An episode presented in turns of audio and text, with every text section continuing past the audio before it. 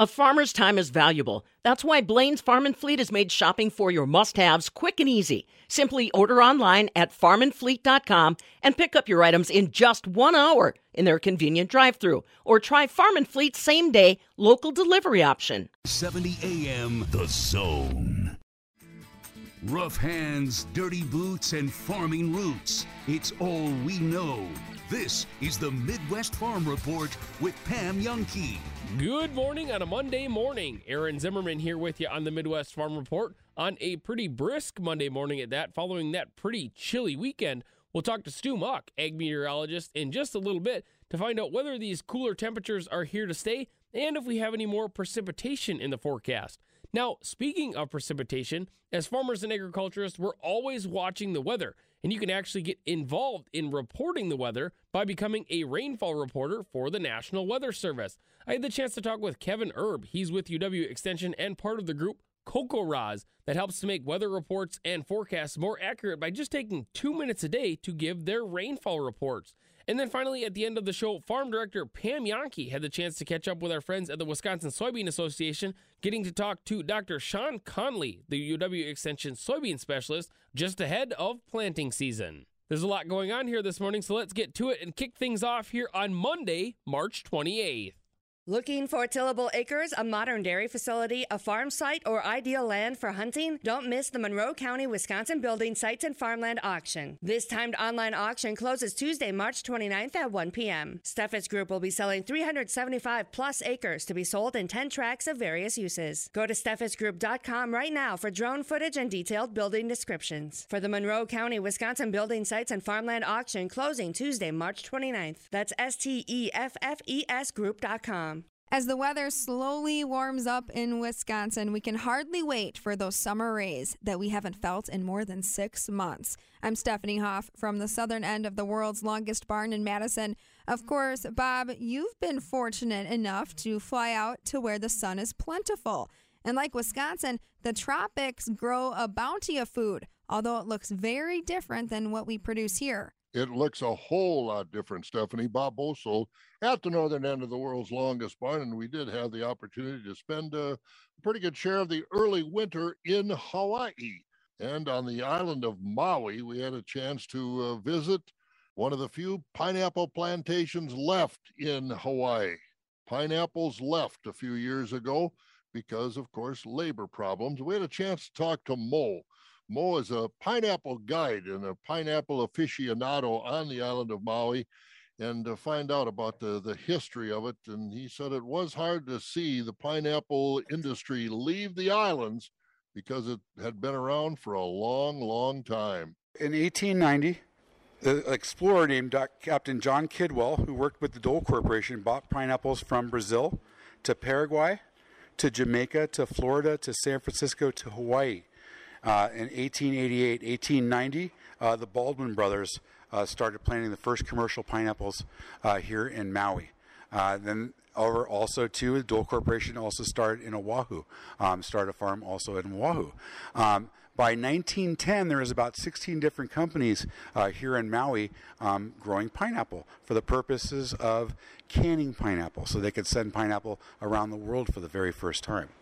And uh, it's evolved to where it is now. Unfortunately, it seems to be going the wrong direction. What's the status of it now, and why have we gotten to this point? So basically, from 1930 to 1991, or 1990, 1999, Hawaii was the number one supplier of pineapples to the entire world.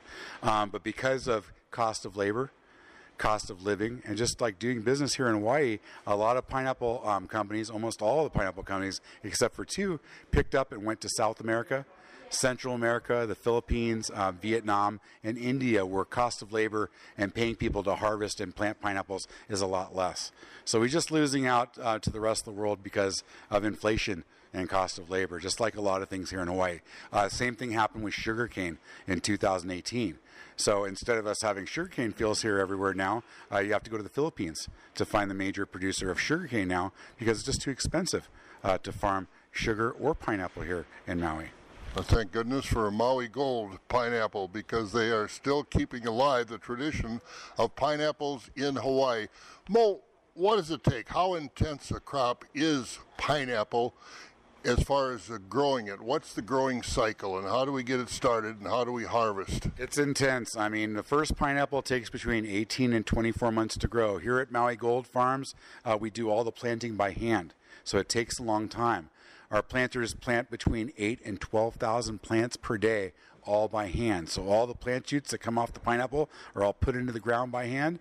All the pineapples are taken back out of the fields by hand as well. So because of all that handwork, it's very labor intensive. So the people here that have been farming pineapple and sugarcane for hundreds of years, uh, some of the hardest working people in the whole world. It's very hard to replace hard workers, as you know. Um, you're older like I am, and you know um, our younger generations are back when you were young and back when I was young. They don't build them like that anymore, right? As they say, they don't make them like that anymore. And that's exactly what's happening on these days. The kids these days, they don't want to work out here in the pineapple fields, the sugarcane fields. So, well, it is a it is a different situation, no question about. it. But tell us about these planters because the story you told us about uh, this planting group is is amazing. Yeah. So youngest planter in the group is 48 years old. Oldest planter in the group is 71 years old, and they've been averaging an average of about 25 to 45 years that they've been here uh, working with Maui land and pineapple uh, planting and harvesting sugarcane and pineapple. Very very difficult job. Um, they used to plant every single day when we had more than 82,000 acres here on Maui, but now that there's only 1,000 acres, they just plant twice a week. It's very demanding. And they say that, you know, a 12 or 14 hour day planting is equal to an 80 hour um, double work week at, at, a regular job. So it's very demanding, very, very physical, very lots of physical labor. And lots of people come out here and they try out uh, every single month to come out here and be a pineapple planter or a pineapple harvester, and just some people just don't make the grade. I mean, it's a very, very hard job, and it takes a particular hardworking person to stick it out there and uh, want to be out there in the hot sun every day planting pineapple. It's very difficult. And if they do stick it out, it's it's worthwhile for them economically because this is an expensive place to live. That's right, and like they're they're they're played by the piece when they once they get paid. Uh, each planter plants between eight and twelve thousand shoots a day. Once they get past seven thousand shoots, they get paid by the shoot. So there's an incentive to plant faster. That's the reason why they can plant so many in one day. They've got a money incentive to get out there and plant. And they take care of them. They got great insurance out here. There's profit sharing out here. So they really, um, Maui Gold Pineapples really takes care of their employees out here. That's the reason why people want to stick around. I've been here for about a year and three months now, and I've not seen turnover. I've not seen people coming here and being hired and then quitting and walking away. People that come here and work stay here and work. What's the cultural practices, the agronomic practices? What do these plants need as far as soil type, as far as fertilization, as far as pH of the soil? What's all involved to grow pineapple successfully? So pineapple needs a, a, pH of seven, which is neutral in the ground. Uh, they need very little fertilization. We use a chicken and a cow manure out here, and we use a urea that we'll put down the ground that's high in nitrogen. Um, but since we have volcanic soil, ash, cinder, and volcanic rock, and our pH is right at seven, we don't need to over fertilize. So the plants don't need a lot, they just need to be in this environment. Here in Hawaii, luscious soil, beautiful um, air temperature, wonderful volcanic spring water. So we really have to do very little to farm out here. Everybody that I know that lives up country has a little farm in their backyard, and everybody farms a little bit. Everyone has some sort of fruit or vegetable growing in their yard. As far as the pineapples themselves, one fruit off a plant, or how does that work? So you can get you can get as much as three fruits off of one plant. That's what we do at the farm. We can do up to two to three generations, but a pineapple plant itself can live up to seven years and can produce in the wild can produce several pineapples over its span or lifetime. Okay, because every time a pineapple plant rots and decays and goes back in the ground, a little bit of rainwater and a new pineapple plant can come up in its place, even if it's not propagated. I always tell people to go to Lanai, where they had more than 15,000 acres of pineapple growing in Lanai. They don't cultivate them anymore, but there's still wild pineapple growing out there. So just a little bit of rainwater, and the pineapple plant wants to just keep on going. Right. So as long as you're growing out here in Hawaii, pineapple plants do very well and they don't need they don't need a whole lot to go but they need a lot of handwork so they can be propagated and so they can be harvested now, some of the misnomers about pineapple, the one is they don't grow on trees. No. But some of the other stuff about, uh, you know, when you pick a pineapple and put it on the counter, does it get better? Some of the things that uh, people have misconceptions about. So pineapples don't grow up in trees; they're bromeliad plants. They grow in bushes anywhere from three to five feet tall. Um, pineapples do not ripen much after you pick them. They might ripen for maybe uh, maybe 24 to 48 hours after you pick them. After that, they start to rot and decay from the inside out. So it's different from an apple and orange that you can pick green and then they change color in the store. Pineapples are not the same. So, because of that reason, here at Maui Gold Farms, we're one of the only pineapple farms in the world that picks the pineapples ripe and fresh and ready to eat right at that moment. So you can literally go to the store, get a Maui Gold pineapple, and eat it right away. You don't need to set it on the counter for any amount of time. What about uh, if you do set it on the counter? Will the sugars go to the bottom? Do you turn it back upside down if you want to use it the next day? What are some of the things that Okay, uh, so tricks? They, they say that the sweetest part of the pineapple is the bottom of the pineapple. So one thing you can do is you can twist the top of the pineapple off, flip the pineapple upside down, and put it on your cor- on your counter for at least 24 hours, and that's going to allow that 80 to 90 percent sugar to travel from the bottom of the pineapple to the top of the pineapple just by flipping it upside down on your counter just overnight.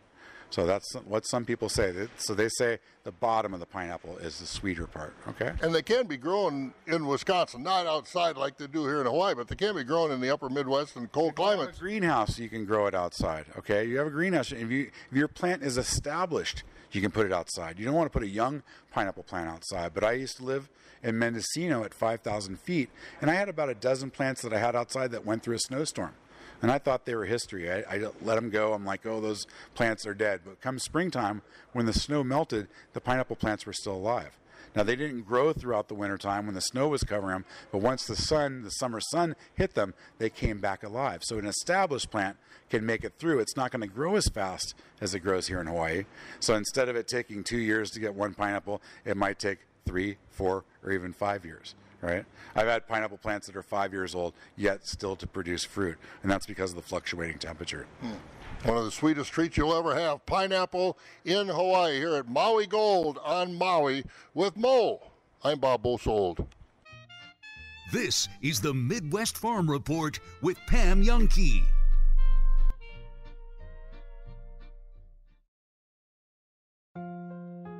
Are you ready for the next generation of body sculpting? A skincare minute with skincare expert Michelle Neeson. Current body shaping devices have addressed unwanted stubborn fat and skin laxity. But what if we want more muscle strength and toning? Emsculpt is our new body sculpting device at Rejuvenation Clinic of Sauk Prairie that uses high intensity electromagnetic contractions with a 30 minute treatment described as equivalent to 20,000 crunches. Emsculpt is approved for abdomen, arms, thighs, and calves. And it's also the world's first non invasive butt toning and lifting procedure. Emsculpt is a safe, effective addition to any workout program. The possibilities are endless. Let your natural beauty shine through. View our specials at rejuvenationclinicofsaukprairie.com. When you're shopping around for a pre owned vehicle, you know what you want. A shiny, fun to drive ride that won't let you down. But how do you know if it's reliable? A Wisconsin state inspection is 60 points, which means checking 60 things. Most dealerships follow that playbook. Bergstrom Automotive isn't exactly what you would call most dealerships. Bergstrom performs a 172 point inspection on all pre owned vehicles before they're even chosen to be on the lot. 172. That's 112 more areas where the vehicle needs an exam. With that much attention, you know they're looking at parts and pieces you probably didn't even know exist. Do the math. A 60 point inspection or 172. And all to make sure you're safe, confident, and happy with your pre owned purchase. Choose from over 1,500 elaborately inspected pre owned vehicles at Bergstrom Automotive. Join the Bergstrom Auto family. Hang on to your tractors. Here's another update. This is the Midwest Farm Report with Pam Jahnke. Time now for our Compeer Financial Ag Weather Update with Stu Muck, ag meteorologist. Now, Stu, you know, I feel like we're, you know, in that kind of normal spring Wisconsin weather where you can shuffle the deck and pick any card and that'll just, you know, be as random as what the weather is going to be that day. Yeah, that's about it. you hit it. Yep, yep. Sounds about right. And cold, little colder this weekend. At least the sun was out on Saturday. But are, is it going to stay cold? Are we going to see more rain that we've seen? What What do things look like? It all changes. You hit that right. It starts to warm up, and there will be some rain trying to edge in here, but oh, we can't write out snow mixing with it either. That's going to certainly be a possibility. Let's talk about this Monday morning with high pressure right in our part of the Midwest. That's going to lead to more sunshine today and really a pretty fine day as that high starts to slide a bit further east. Our winds become a bit more variable as we head toward the afternoon, shifting into the east. Not very strong. So, along with the sunshine, temperatures in the upper 30s and not much wind, this could seem like a very fine day but it leads into the next system. A strong low building in from the California coast. I expect it's going to make its way up into Nebraska and very well aiming tomorrow toward northeast Iowa, southeast Minnesota, western Wisconsin, taking kind of a bullseye in that area. And as that low swings up into Wisconsin, then for midweek, we are going to talk about rain. And rain becomes a possibility tomorrow toward late in the day as that low moves up into Nebraska. Rain, there could be some thunderstorms. Rain and snow may be what we see to start late Tuesday, Tuesday night, and then some rain or snow around as it draws to a close finally by later Wednesday night or into Thursday. But I think mostly we're going to talk about some rain around here pretty easily, some quarter to half inch amounts of rain, maybe pushing near three quarters of an inch at La Crosse and up toward Mauston. Everybody else a little on the lighter side. Snow a little more likely at Eau Claire by Tuesday night or into Wednesday, where they may accumulate an inch or two yet just entering into midweek. While on the leading edge of the storm, as you would expect, those temperatures moderate. So warming a little today, a little nicer for tomorrow. Wednesday could be a very nice day. Most of us at least in the 50s, where the rain's heavier, low 50s, elsewhere even upper 50s. So a little more pleasant around midweek temperature wise, but that's when we have that rain it cools behind the system. A cold front slips through, and winds return back to a northerly direction by Thursday. That could lead to some of the snow chance I'm talking about. Pretty light snow for most of us, the heaviest up toward Eau Claire and central Wisconsin. And then we dry it out. Temperatures don't sound too bad in the 40s, a lot more like normal at least, looking toward Friday and the upcoming weekend. I'll have forecast details right after this. As a farmer, you're always watching the weather and you know it could change in a moment's notice. Why not help keep track of the weather by becoming a rainfall reporter for the National Weather Service? Weather observers just like you are scattered throughout the United States, helping to submit data to improve the accuracy of our weather reports. Just head on over to cocorahs.org to learn more and get signed up today. Alrighty, Stu, let's hear that uh, extended forecast and see kind of what's ahead for us. All right, let's walk you through our Compeer Financial Ag weather forecast. Mostly sunny skies for our Monday. Not bad in the upper 30s. North winds at 5 become calm or even more east as we head through the day. Overnight, becoming mostly cloudy. We fall into the mid 20s with southeast winds then at 5 to 10. Becoming mostly cloudy over the day Tuesday, some sunshine, especially east and south in the morning, and the chance of a little rain toward late in the day. Low 40s, 42 or so, but breezy. Southeast winds 10 to 20. They'll even gust near 30. Rain could be some thunderstorms Tuesday night, and that chance lasts into Wednesday.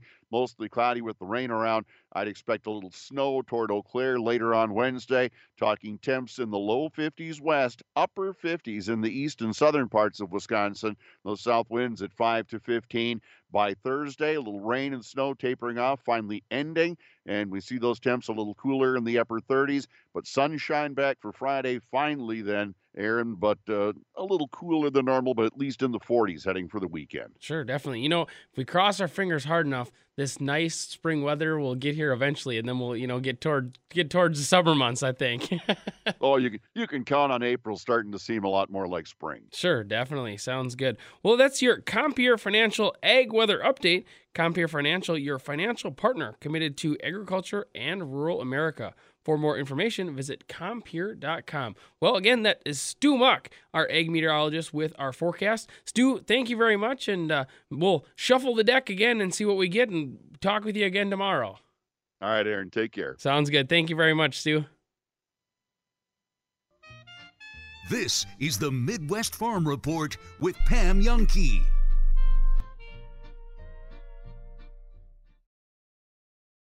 There goes Pam Jahnke across Wisconsin in her suburban truck. Thanks to Farm First Dairy Cooperative, serving dairy farmers across the Midwest since 2013. Farm First Dairy Cooperative, member focused, member driven, member led. And from Equity Livestock Cooperative, marketing your livestock, financing your operation, and supporting the livestock community since 1922. Keep up with Pam at fabulousfarmbabe.net on Facebook and Twitter. Did you know soybean diseases like white mold and sudden death syndrome can survive in your soil even after rotating crops? Prevention of these diseases is a constant battle, and yield loss from an infection can be devastating. The right management plan makes all the difference. Keep your beans safe this spring with Heads Up Seed Treatment. Heads Up guards your seed from both white mold and SDS. Stay protected and profitable by asking your seed dealer for Heads Up. Learn more at headsupst.com. I've had the opportunity to be involved in several programs in the Wisconsin Farm Bureau, one of which was the Farm Bureau Institute. It's a great leadership program to help develop leadership skills, whether it's social media skills or the opportunity to speak to legislators and learn different ways and tools you can use to help get your message across. WFBF.com. They've really helped my leadership develop. A voice for farmers, a vision for agriculture, Wisconsin Farm Bureau. Tom Spitz and David Fink of Settlers Bank, where we understand financing your home can be complicated. We've streamlined the entire process. Complete your application online, anytime, from anywhere. If you plan to buy, build, or refinance a home, we make it easy. To learn more, visit settlerswi.com. Settlers Bank, timely decisions, people you know. Member FDIC, Equal Housing Lender.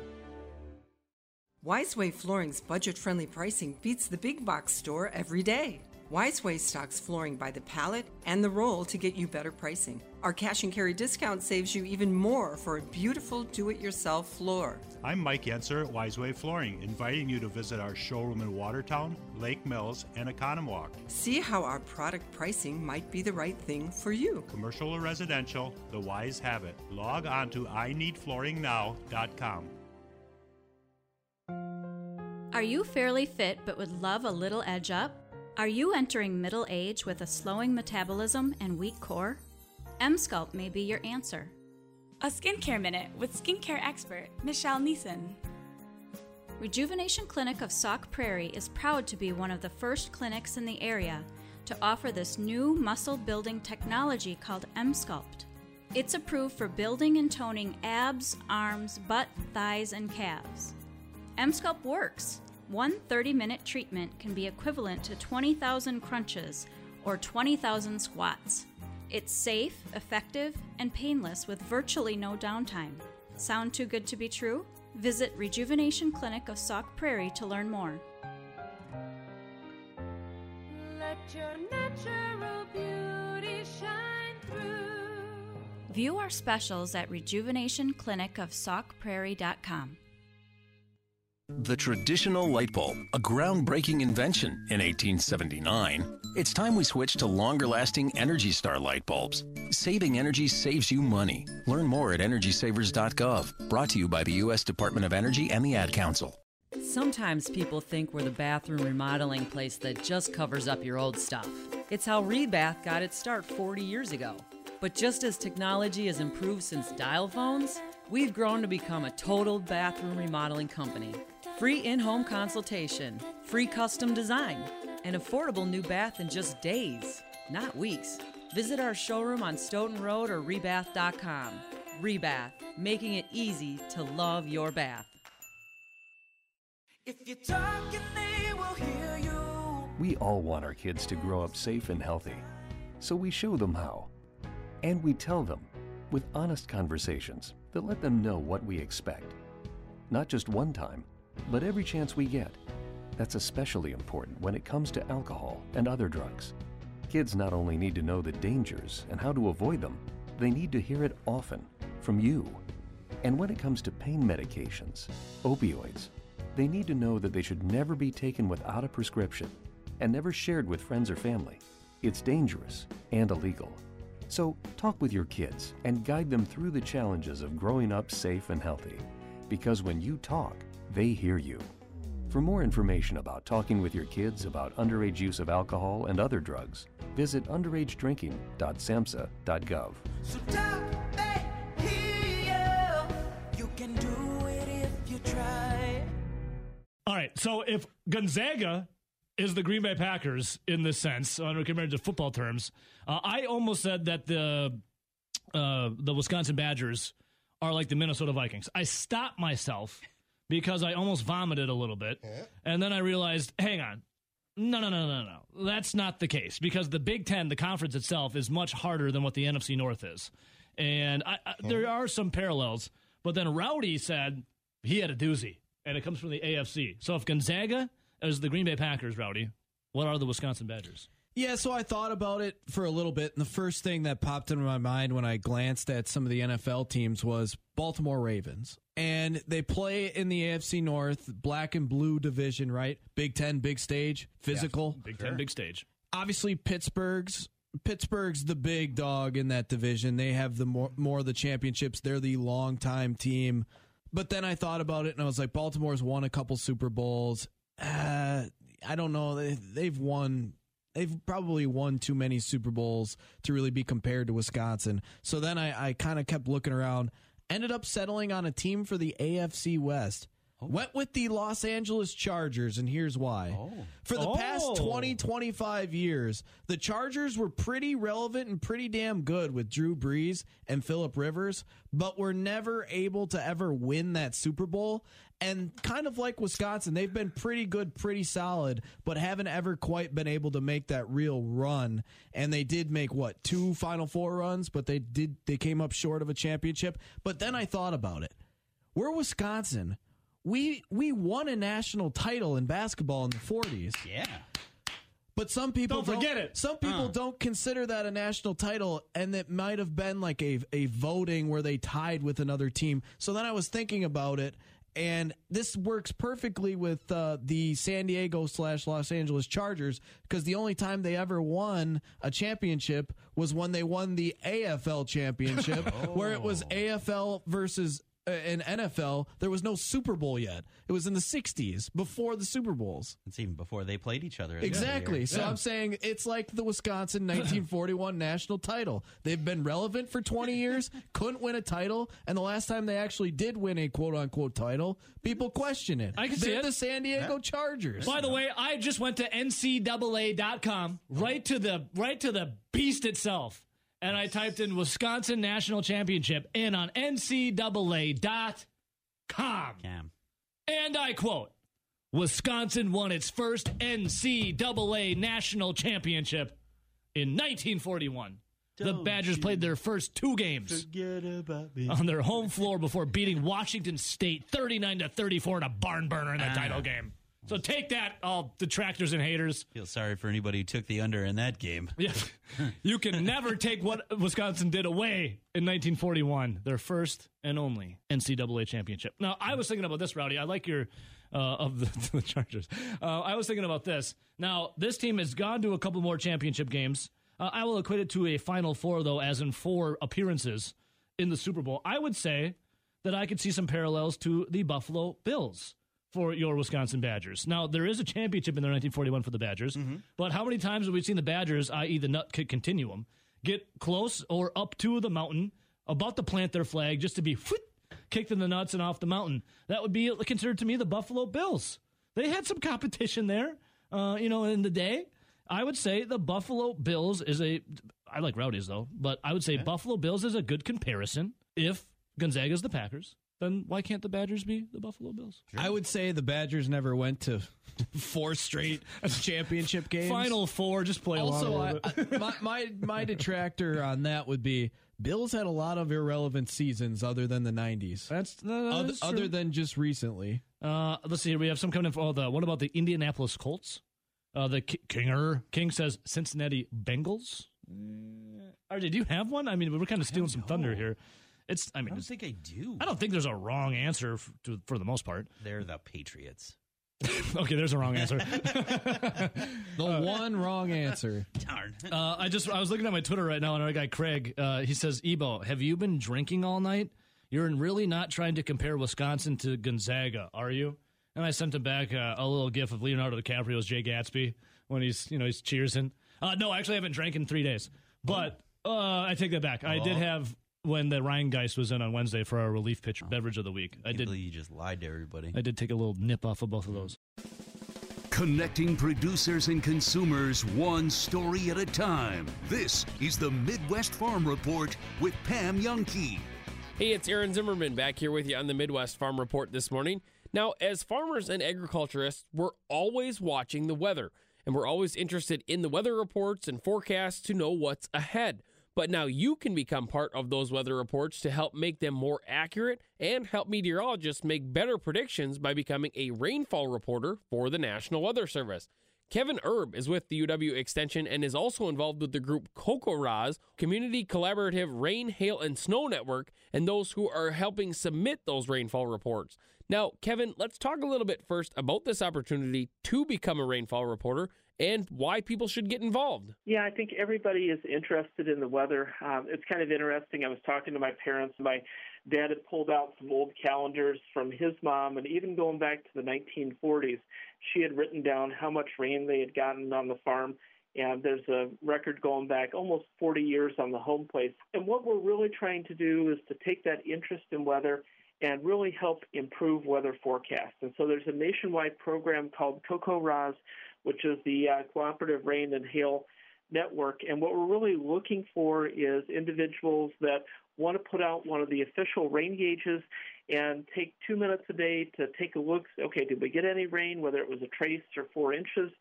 Go online and just put in what they got. And that's really going to help everybody because it's going to improve not only the quality of the forecast, but also the radar precipitation estimates and be used for drought monitoring as well. And we have over 500 people in the state that are putting out the official gauges and reporting. I mean, there's some areas where we've got people fairly close together, but there's other areas where we have multiple townships that don't have anybody. And so we've got the forecast models that are computer models. They're sending up weather balloons and uh, basing it on that. But then the ground truthing of that. So the computer model says that we're going to get between half an inch and three quarters of an inch of rain. And having those reports that say instead we got a quarter inch or instead we got an inch and a half is going to help the Weather Service refine those models and make them more accurate over time. Well, and it was interesting that you brought up before when we were talking that, you know, sometimes from even from field to field, from town to town, obviously, it doesn't have to be very far apart, but we get, you know, different amounts of rainfall. And that's one thing I guess that you point out is you can put these rain gauges in a lot of different places, continue to improve that accuracy, and get more specific when it comes to certain areas. Yep, and I've talked with farmers uh, last year that were a part of the program and still are, and they said, you know, that farm over there always seems to get missed by the rain. And so they saw this as an opportunity to prove that in a sense. And so they signed up and they actually have two gauges and they're less than a mile and a half apart. And so we know there is that variability. And the other piece of the puzzle, too, is we're in a drought in some parts of Wisconsin. And in fact, the entire western half of the U.S. right now, a good chunk of it is in that some form of drought. Having more people reporting, even if they're reporting we didn't get anything, is going to be more beneficial in terms of documenting how widespread that is and be able to uh, help the various agencies figure out what resources and address the situation. You know, now for these people who might be interested in becoming a rainfall reporter, let's talk a little bit about how easy it is to get involved, what you have to do, and how you can find more information. So there's a lot of folks out there that have a rain gauge already, or they may have a fully computerized weather station. And for this program, it's fairly simple signing up online and then acquiring or purchasing one of the official rain gauges. And a lot of people say, well, why can't I just use the one I have? We want to be consistent to make sure that everybody's data is gathered the same way. Official ones are easier to read, particularly for small amounts of precipitation.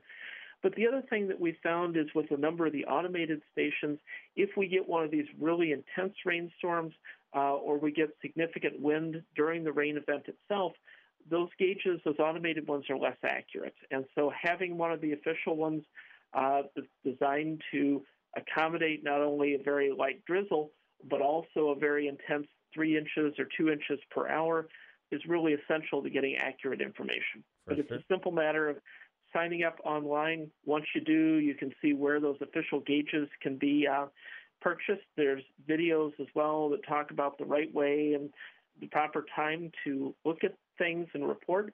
And then it's just a matter of logging on to the website once a day and putting in the number. Just go to C-O-C-O-R-A-H-S dot org, sign up, and it really can make a difference for improving the accuracy of weather forecasts. The more people we have covering those holes in the map, the better we're going to be. Well, again, that's Kevin Erb with UW Extension and also involved with helping to collect rainfall reports from our many rainfall reporters across Wisconsin. It's easy to get signed up. And as he said, all you have to do is visit C-O-C-O-R-A-H-S dot org to get signed up and learn how to get involved. Rural Mutual Insurance, keeping Wisconsin strong. Rural Mutual Insurance recently issued a special dividend to support their auto, home, farm, and business customers to help keep Wisconsin strong. This dividend will pay out over $5 million back to their policyholders. Visit ruralmutual.com to learn more. Rural Mutual Insurance, keeping Wisconsin strong. We'll go ahead and take a look at our commodity markets here this morning through the overnight trade in just a minute. But first, Culver's is holding its annual FFA essay contest again this year, giving away $15,000. The Wisconsin based restaurant chain says FFA members are encouraged to write an essay for a chance to win money for their local chapters to attend leadership trainings and other special events.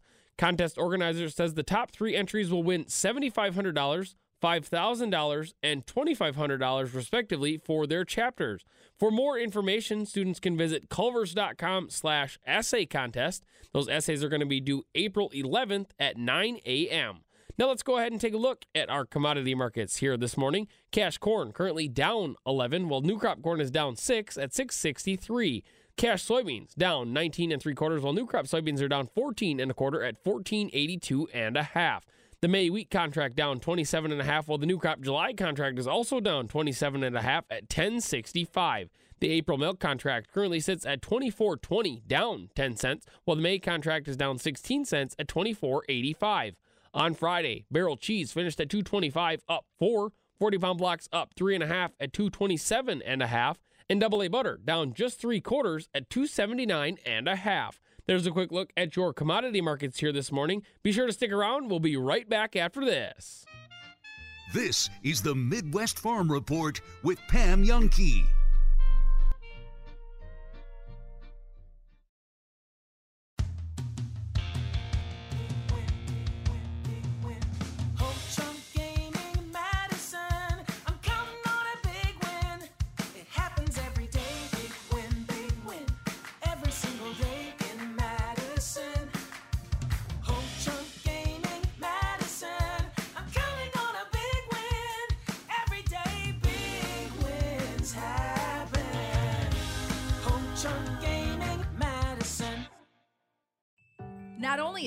Thomas Custom Jewelry known for creating unique pieces, they're unique in their approach. They actually encourage you to shop around at other jewelry stores first. You'll quickly realize that William Thomas is no doubt your forever jewelry resource. Experience William Thomas Custom Jewelry. They'll help you create a one of a kind piece that you'll be proud to wear from day one. William Thomas Custom Jewelry. Your inspiration, your custom jeweler. Huh. Nice. Hardwood floor. Or is it? Sounds like a floor. It's not squishy. That's good. Floors aren't supposed to squish. Goes wall to wall, like good floors do. And I'm walking all over it. Usually, a dead giveaway that it's a floor. But it's not a floor. This is a mattress. Charlie Heidel's for 52 days. People like Charlie are scattered all across Dane County. And because the need is there, so are we. This year, we'll supply nearly $400,000 in bedding, furniture, clothing, and household items to people like Charlie.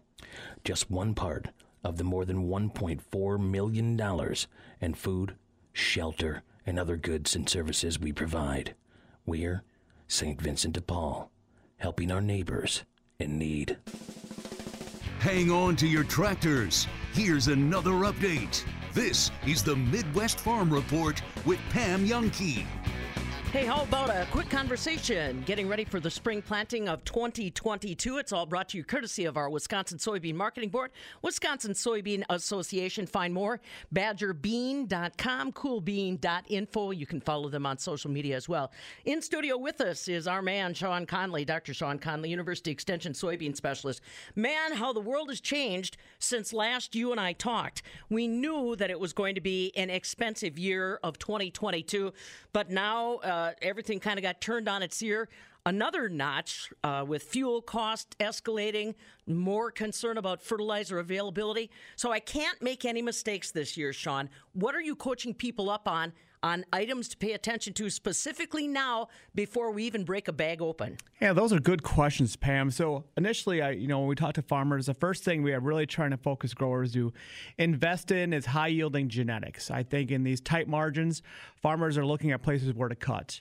And there are some going to be some seed deals out there where you might be able to purchase a variety that's ten or twelve dollars a unit cheaper. And let's say you got whatever thousand acres, you know, that adds up in a hurry. But if you look at the long term variation in our variety testing program across the state of Wisconsin, we see at a minimum, a, you know, a 15 bushel yield difference between the highest yielding variety and a low yielding variety. And in some of these white mold ears, we'll see as much as a 30 bushel yield difference. And then you just do the math on that on $15 beans, you know, we could be pushing up to a big as much as a $500 variation in in what that yield penalty would be from selecting low yielding genetics, you know, the cheap stuff. I would just encourage farmers to take their time, be diligent, select high yielding genetics, but also ones that have the flexibility in the marketplace given the challenges we're going to run into with herbicide availability. So, looking at those uh, varieties that have a stack trait, so glyphosate, uh, glufosinate on either one of those uh, auxin inhibitors, be it uh, you know the the Enlist program or the XtendFlex, and that way farmers have flexibility in weed control management, given you know the supply chain issues we're seeing in 2022. Yeah, how how are you? What are you hearing from industry on those supply chain issues? I mean, some growers have it already nestled away in the shed, ready to go. Others are concerned about uh, on time availability and maybe some of those rescue treatments. Yeah, Pam, I've been hearing, you know, I've been talking to industry and, you know, they're actually concerned. It's a, it's a quiet level of concern because, you, you know, you don't really want to push the panic button yet, you know, but we're here in March and I think we're starting to get some feedback from you know industry coming back to the retailers and whole whole you know the wholesalers that say, well, we might not have this specific product. So I think one of the things you really need to do is keep an open mind and and have a plan, but also have a little bit of flexibility in that plan, just in case you you know that specific uh, product or isn't available, or you know we run out, or some challenges uh, along those lines. So again, that's why I'm really trying to encourage farmers just to um, inherently have the greatest amount of flexibility with whatever program they choose, so they have you know two, three options in terms of a post-emergence herbicide program but also be very diligent with a, a pre-emergence herbicide program. You know, Dr. Rodrigo Werle, our uh, you know extension field crops um, weed scientist is basically really kind of showing the benefits of those. And it's really you know strongly encouraged. To get out there. When you plant those soybeans get a pre-emergence herbicide out there to allow you the flexibility for that over you know that second pass of over the top for that in-season weed control. And i think that's really what's going to set us up. Because i think last year we had some challenges with activation of herbicides because it was so dry I think there's going to be a lot of weed seeds sitting out there that we need to manage. So just make sure we get out there and have a plan in place to be able to manage those weeds and and set us up for success because you know we the margins are tight, but also those those beans are going to be worth a lot of money and I don't even know what what they were looking at, but you know next December we're probably at least 14 15 dollars a you know a bushel. So it's it's it's a good time to be, you know, proactive and have that plan in place. Dr. Shawn Conley, University Extension soybean specialist in studio with us. I want to go back to last year. You obviously have your research trials side by sides, and we saw. Even with the challenges last year, the soybean yield contest blew my mind as far as uh, the yields that we've got out there. how can people reference some of that information from last year's test plot, Shawn? And what do we get on your test plot results? Yeah, thanks, Pam. I really encourage people to go to my website, www.coolbean.info, and then we have, or follow me on Twitter at BadgerBean, because periodically during the growing season, I always try to, you know, do what we're doing here today, Pam, be a little proactive. Think about what's going to be, farmers are going to need to be thinking about five days, two weeks ahead of time, trying to lay that information out. I mean, obviously, we've done a lot of work with this early planting situation that, you know, if you can get out there and the ground is fit, we're not mudding those beans in depending on where you are in the state of Wisconsin, you can get anywhere from 0.2 to 0.5 bushel per acre per day yield increase by planting early. And by early, I'm talking before May 1. So that's a, that's a key component right there in terms of getting that plan out. And you know, we're referring back to last fall, Pam, um, and those where where those record yields came from. It's kind of interesting. You know, they kind of dropped out of the air because we had a lot of drought or it was really dry across the state. And, and what we found through our variety testing program and some of our collaborations is that seed size is what really increased or gave us that yield gain last year. So we typically think about rainfall in August. Uh, but we were pretty dry in August, but we started getting rainfall the, that last 10 days in August into early September. And on average, across the state of Wisconsin, our seed size was 10% greater than our neighbors to the south, of, uh, to like Illinois, Indiana, and southern um, Iowa. So that's what really saved us. Those late season rainfalls that increased that seed size 10%. That's what led us to that record production. I think we were at 114 million bushels last year, which is a state record. And I think we were moved up to 56 bushels per acre in terms of NASS. Mm. And if you remember back early on, they were suggesting 48, 49 and usually see those NASS numbers drop, but ours really jumped. And again, it was related to seed size. And that's another point is now I'm rambling about seed size, Pam, that I want to remind growers is when we're working with our seed people this year, I think the seed size is going to be bigger. Uh, again, given the fact that we delivered seed that was 10% larger to the elevators. That means the seed that was produced here in the state of Wisconsin, um, northern Michigan, northern Iowa, southern Minnesota, they all has big seed. So just when you work with your seed person, just ask, hey, what you know, how big is this seed going to be? Um, am I going to be able to get this through my planter, through my seed plates? From time to time, we run into that, but also just seed delivery. You know, because you know, typically a tote of soybean is 40 bushels. This year it might be 36 or 37. Just be aware of that for logistics and moving that seed around because you know, we don't want to be dealing with trying to push seed through a planter in May when you can't get any parts. So have those conversations right now and make sure you're good to go. Again, Dr. Shawn Conley, University Extension soybean specialist in studio with us, just trying to get your mind frame right when it comes to hitting the field. Coolbean.info is his website. At Badger Bean is his Twitter handle. Uh, BadgerBean.com, the Wisconsin Soybean Association website. And like we said, the closer we get to the fields, the more information you're going to see being pumped out through those channels. One quick item I just want to ask you take a look around Wisconsin. We went into winter dry. The winter has not been terrible, terrible. What's your concern about soil moisture going in?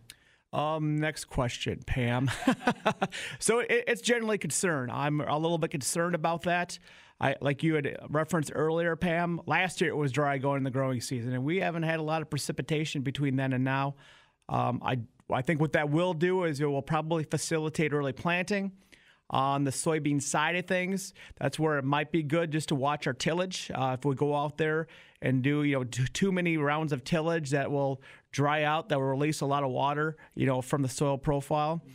And you know, on the soybean side of things, we're a little bit more fortunate. Um, we just need enough rainfall basically to get that seed germinated and start growing. And up to about R1, that plant is only put on about 10% of its biomass. So it can get away with not as much water reserves as, say, corn early on. But once we get into that first week in July, that's where we're going to need it. So uh, I think we're, we're, we're going to be okay. You know, April into May, mid June, but then that's where we're going to be challenges. And that would go back to, again, the whole point we ran into last year, Pam, with the, the herbicides not being activated uh, due to dry soil conditions. So it's just something to think about and, and talk to your co op or your, your, or your, your retailer, whoever you buy your products from, just to, to ask that question. Yeah, relationships are definitely going to matter this year for sure. Dr. Shawn Conley, University Extension soybean specialist in studio with us with some thought starters for you. And remember, as I said, it really is good to kind of follow along with the conversation. Coolbean.info, badgerbean.com, or at badgerbean on Twitter. We'll keep you posted through the growing season, but there you go. Some ideas to keep in mind as we get started. Brought to you courtesy of the Wisconsin Soybean Marketing Board and your soybean checkoff dollars. This is the Midwest Farm Report with Pam Jahnke.